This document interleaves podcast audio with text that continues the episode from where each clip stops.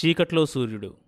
ఈ నవల శ్రీ ఎండమూరి వీరేంద్రనాథ్ గారు రచించిన సైన్స్ ఫిక్షన్ నవలల్లో ఒకటి. వేరొక గెలాక్సీకి చెందిన గ్రహాంతరవాసులు మన సూర్యుడిని అపహరించడానికి చేసే ప్రయత్నాన్ని మనుషులు ఎలా అడ్డుకున్నారు అనేదే ఈ నవల. అసలు సూర్యుడిని ఆ ఏలియన్స్ ఎందుకు అపహరించాలనుకున్నారు? అంత మేధావులైన ఏలియన్స్ని మన వాళ్ళు ఎలా ఆపగలిగారు? అలా స్పేస్ ట్రావెల్ చేసే వ్యక్తులకు ప్రేమ అనే అంతర్మదనం ఉంటే వారి ప్రయాణం ఎలా సాగింది? ఈ ప్రశ్నలకు సమాధానం తెలియాలంటే చీకట్లో సూర్యుడు షోని సబ్స్క్రైబ్ చేసుకోండి. ప్రతి సోమవారం మరియు బుధవారం కొత్త ఎపిసోడ్స్ రిలీజ్ అవుతాయి.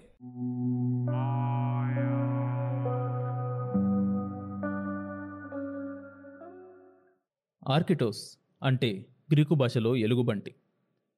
ప్రపంచ ప్రసిద్ధి పొందిన పోలార్ ఎలుగుబంట్లు ఆ ప్రాంతంలో విరివిగా ఉండడం వల్ల ఆ పేరు వచ్చిందో, లేక ఉత్తర ధ్రువం మీద ఎలుగుబంటి ఆకారంలో కనిపించే నక్షత్ర మండలం వల్ల ఆ పేరు వచ్చిందో తెలియదు, కానీ దానికి ఆర్కిటిక్ అని పేరు వచ్చింది. అంతా మంచు, తెల్లటి మంచు. చదువుతున్న పుస్తకం మూసేసి బద్ధకంగా ఒళ్ళు విరుచుకున్నాడు యశ్వంత్. గ్యాస్ ల్యాంప్ వెలుతురుతో పాటు వేడిని పుట్టిస్తోంది. పక్క స్లీపింగ్ బ్యాగ్లో పడుకొని నిద్రపోతున్నాడు నిఖిల్. పగలకు రాత్రికి భేదం లేని సమయం అది. లేచి బయటికి వచ్చాడు యశ్వంత్. తెల్లటి తివాచీ కప్పినట్టు ఉంది భూమి. ఏ క్షణంలోనైనా మంచు తుఫాన్ వచ్చేలా ఉంది గాలి. కొన్ని వందల మైళ్ళ వరకు మనుష్య సంచారం లేని ప్రాంతం అది. ఒకవేళ అక్కడ మరణించినా కొన్ని వందల సంవత్సరాల వరకు శరీరం పాడవదు. అదొక్కటే అదృష్టం. దూరంగా ఎస్కిమోల గుడిసెలాగా ఒక చిన్న గుడిసె ఉంది. అంతా మంచు సముద్రం. అడుగు తీసి అడుగు వేయటంలో జాగ్రత్త చూపించకపోతే మంచుపెల్ల ఎక్కడన్నా బలహీనంగా ఉండి లోపల నీళ్ళల్లోకి జారిపోతే అంతే, విశాలమైన సముద్రం తనలో కలిపేసుకుంటుంది. యశ్వంత్ ఆస్ట్రానమీలో పోస్ట్ గ్రాడ్యుయేట్. గత 5 ఏళ్లుగా ధ్రువ ప్రాంతాల్లో మారుతున్న నక్షత్ర మండలాల రూపురేఖల రహస్యాన్ని పట్టుకోవడానికి అతడు అది 5వ సారి అక్కడికి రావడం.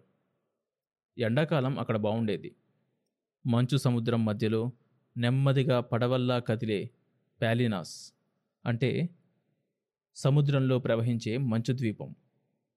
ఆ పాలిన్యాస్ మీద నిలబడిన తెల్లటి ఎలుగుబంట్లని, సీల్ చేపల్ని గమనించడం. ఒక పక్క సూర్యుడు, మరో పక్క నక్షత్రాలు ఒకేసారి ఉదయించి 6 నెలలు అలాగే నిలబడిపోయే సూర్యబింబం. తొలి సిగ్గు తెరలు తొలగిపోయాక ప్రకాశవంతమయ్యే ముఖారవిందంలా.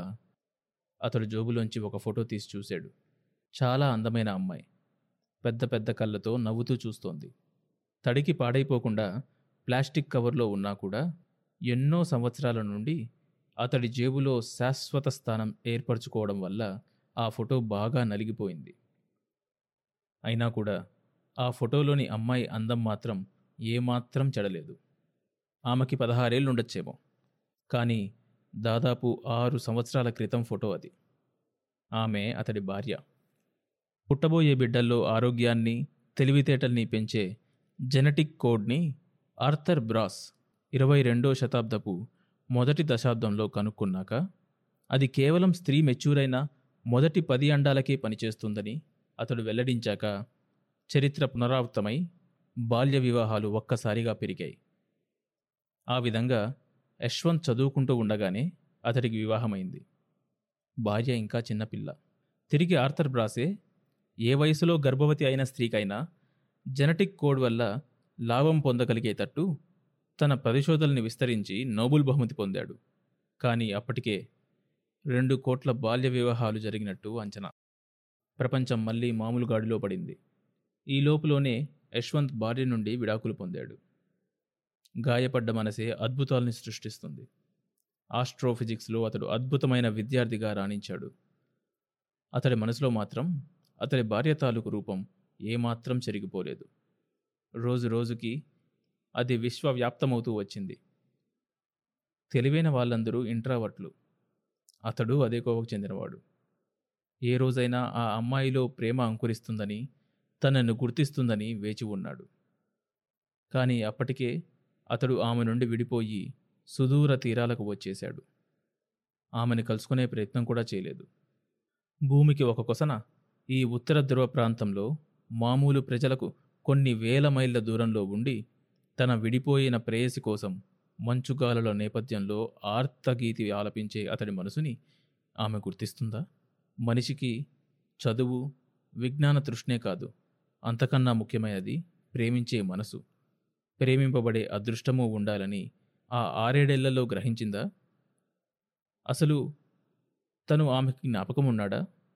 లేక జరిగిపోయిన పెళ్లిని ఒక చెడ్డ జ్ఞాపకంగా మిగుల్చుకొని మర్చిపోయిందా? అతడు తిరిగి ఫోటో వైపు చూశాడు. లేలేత చీకట్లలో కూడా మిలమిల మెరిసే అందమైన 2 కళ్ళు, నిర్దయ నిండిన కళ్ళు. గాఢమైన నిద్రలోంచి నిఖిల్ మేల్కొన్నాడు.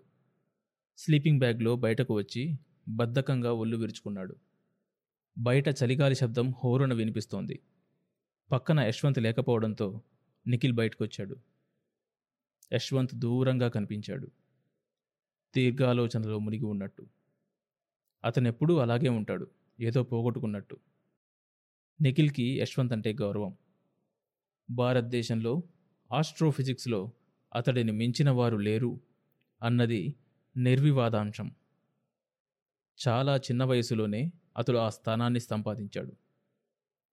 అయినా అతడి కళ్ళల్లోకి లోతుగా చూస్తే ఏదో తెలియని విషాదపు పొర. చనువు తీసుకొని అడుగుదామనిపిస్తుంది, కానీ అంత చనువు అతడివ్వడు. విజ్ఞానం నిండిన ఆ కళ్ళ వెనుక లీలగా కదలాడే ఆ విషాదపు పొరని తొలగించడానికి, నేను ఆడపిల్లనై ఉంటే ప్రపంచం మొత్తం కాదన్నా సరే అతడిని ప్రేమించి ఉండేవాణ్ణి అనుకున్నాడు నిఖిల్. తన ఆలోచనలకి అతడికే నవ్వొచ్చింది. ఎప్పుడూ మౌనంగా గంభీరంగా ఉండే యశ్వంత్ను చూస్తే అతడికి భక్తితో కూడిన ఇష్టం. అతడు యశ్వంత్ దగ్గరికి నడవబోతూ చప్పున ఆగిపోయాడు. అదే సమయానికి యశ్వంత్ కూడా అక్కడంతా ఒక్కసారిగా వెలుగు నిండడంతో ఆకాశం వైపు చూశాడు. ఆకాశంలో సూర్యుడున్నాడు. ఆర్కిటిక్లో నవంబర్ నెలలో సూర్యుడా? ఇద్దరూ స్థానవుల్లా నిలబడిపోయారు. క్రమంగా వారికి అర్థమైంది, అది సూర్యుడు కాదని, మరో గెలాక్సీ తాలూకు గ్రహమో నక్షత్రమో అని. కానీ అది కూడా నిజం కాకపోవచ్చు. భూమి మీద ఏ మార్పు లేకుండా అంత వెలుగు అసాధ్యం.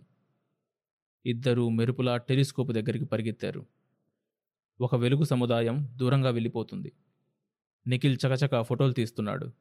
సరిగ్గా అరగంట తర్వాత అది మాయమైంది. సార్, అది పల్సర్ అంటారా? నిఖిల్ అడిగాడు. కాదు, పల్సర్ అయితే రేడియేషన్ ఉండేది. బహుశా న్యూట్రాన్ స్టార్ అయి ఉండవచ్చు. రోదస్లో తిరిగే ఒక రకం నక్షత్రాన్ని న్యూట్రాన్ స్టార్ అంటారు. 75 కోట్ల సూర్యుళ్ళు 150 సంవత్సరాల్లో ఇచ్చేటంతటి కాంతిని ఇవి ఒక్క సెకండ్లో ఇస్తాయి. ఆ లెక్కన ఒక అంగుళంలో 100వ వంతు ముక్కచాలు భూమిని దగ్ధం చేయడానికి. అంగుళం న్యూట్రాన్ స్టార్ 25 కోట్ల లక్షల టన్నుల బరువు ఉంటుందని అంచనా. పల్సర్ అన్నా న్యూట్రాన్ స్టార్ అన్నా ఒకటేనని శాస్త్రజ్ఞులు ఊహిస్తున్నారు. ఇవాల్టి సిద్ధాంతం ప్రకారం అవి రెండూ ఒకటే. కానీ ఈ కథ భవిష్యత్తులో జరుగుతూ ఉండడం వల్ల అప్పటి సైన్స్ ప్రకారం పల్సర్, న్యూట్రాన్ రెండూ వేరువేరు. నిఖిల్ శిలా ప్రతిమల ఆకాశం కేసి చూస్తూ నిలబడ్డాడు. అంతలో ఆ వెలుగు క్రమక్రమంగా ఒక ఫ్లయింగ్ సాసర్లా అదృశ్యమైంది. మళ్ళీ మామూలు వాతావరణం నెలకొంది అక్కడ. అంత వెలుగు అన్ని క్షణాల్లో అదృశ్యమవ్వడం బట్టి ఆ పల్లెం కాంతి కన్నా ఎన్నో రెట్లు వేగంతో ప్రయాణం సాగించి ఉంటుందని ఆ ఇద్దరికీ అర్థమైంది. అంతలో రేడియోలో వాళ్ళకి ఆదేశం అందింది. హలో యశ్వంత్, మాట్లాడుతున్నాను సార్. మిగతా ప్రోగ్రామ్ అంతా క్యాన్సిల్ చేసుకొని వచ్చేయండి. మిగతా వివరాలు ఇక్కడ మాట్లాడుకుందాం. అవసరమైతే మీరు అర్జెంటుగా స్పేస్ సిటీకి వెళ్లాల్సి ఉంటుంది. అలాగే సార్. అరగంట తర్వాత వాళ్ళని తీసుకువెళ్ళడానికి మంచు పొరల్ని చీరుస్తూ విమానం గాల్లో వస్తూ కనపడింది. 16వ తారీఖు సాయంత్రం 4 అయింది. అనూహ్యకి తేదీ బాగా గుర్తుంది. కాగితం మీద రాసుకుందే కానీ వాయుపుత్రని ఆ రోజు కలుసుకోవాలని ఆమెకి మాటిమాటికి గుర్తొస్తూనే ఉంది. ఆమె ఆలోచనల్లా అతడు నొచ్చుకోకుండా ఎలా ఈ విషయం చెప్పాలా అని. సరిగ్గా 5:15కి ఆమె రాజీవ్ పార్కుకి బయలుదేరింది. ఆమె అక్కడ చేరుకునేసరికి 5:28 అయింది. 2 నిమిషాల ముందొచ్చిన ఆమె అక్కడ అతన్ని చూసి ఆశ్చర్యపోయింది. అతడు కూడా ముందొచ్చినందుకు కాదు, జుట్టు చెదిరిపోయి మొహమంతా పీక్కుపోయినట్టు అతడు నీరసంగా కనపడుతున్నాడు. అలా ఉన్నారేంటి? అప్రయత్నంగా అడిగింది. అతను నవ్వాడు. ఆమె కనపడిన ఆనందం అతడి కళ్ళల్లో స్పష్టంగా కనబడుతోంది. మీరు 24 గంటలు ఆలస్యంగా వచ్చారు అన్నాడు. ఆమెకు షాక్ తగిలినట్టయింది.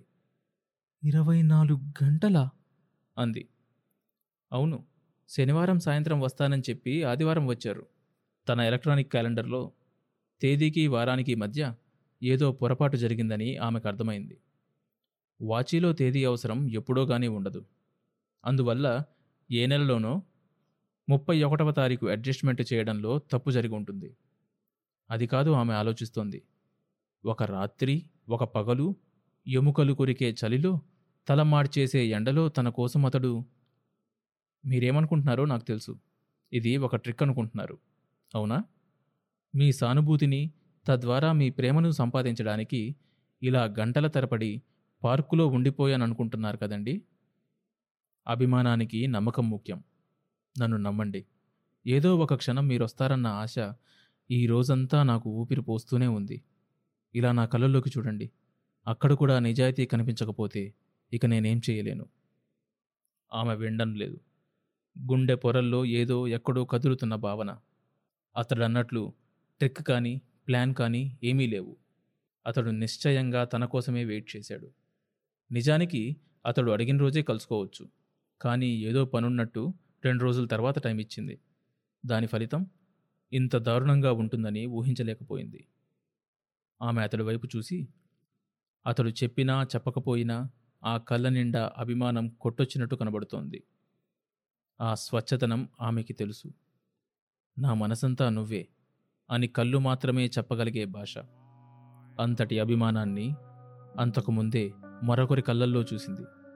కానీ అప్పటికి అర్థం చేసుకునే వయసు లేదు. చదువే జీవిత పరమావధి అనుకునేది. ఫలితం విడాకులు. ఆ తర్వాత ఏం జరిగిందో తెలియాలంటే ఈ షోలోని నెక్స్ట్ ఎపిసోడ్ వినండి. ప్రతి సోమవారం మరియు బుధవారం కొత్త ఎపిసోడ్స్ రిలీజ్ అవుతాయి. ఈ షోని మీరు Apple podcast, Google podcast, Spotify, Gaana మరి ఏ ఇతర ప్లాట్ఫామ్స్లోనైనా సబ్స్క్రైబ్ చేసి వినొచ్చు. కొత్త ఎపిసోడ్ రిలీజ్ అయినప్పుడు మీకు తెలియడానికి నోటిఫికేషన్ టర్న్ ఆన్ చేసుకోండి. అప్డేట్ వస్తుంది.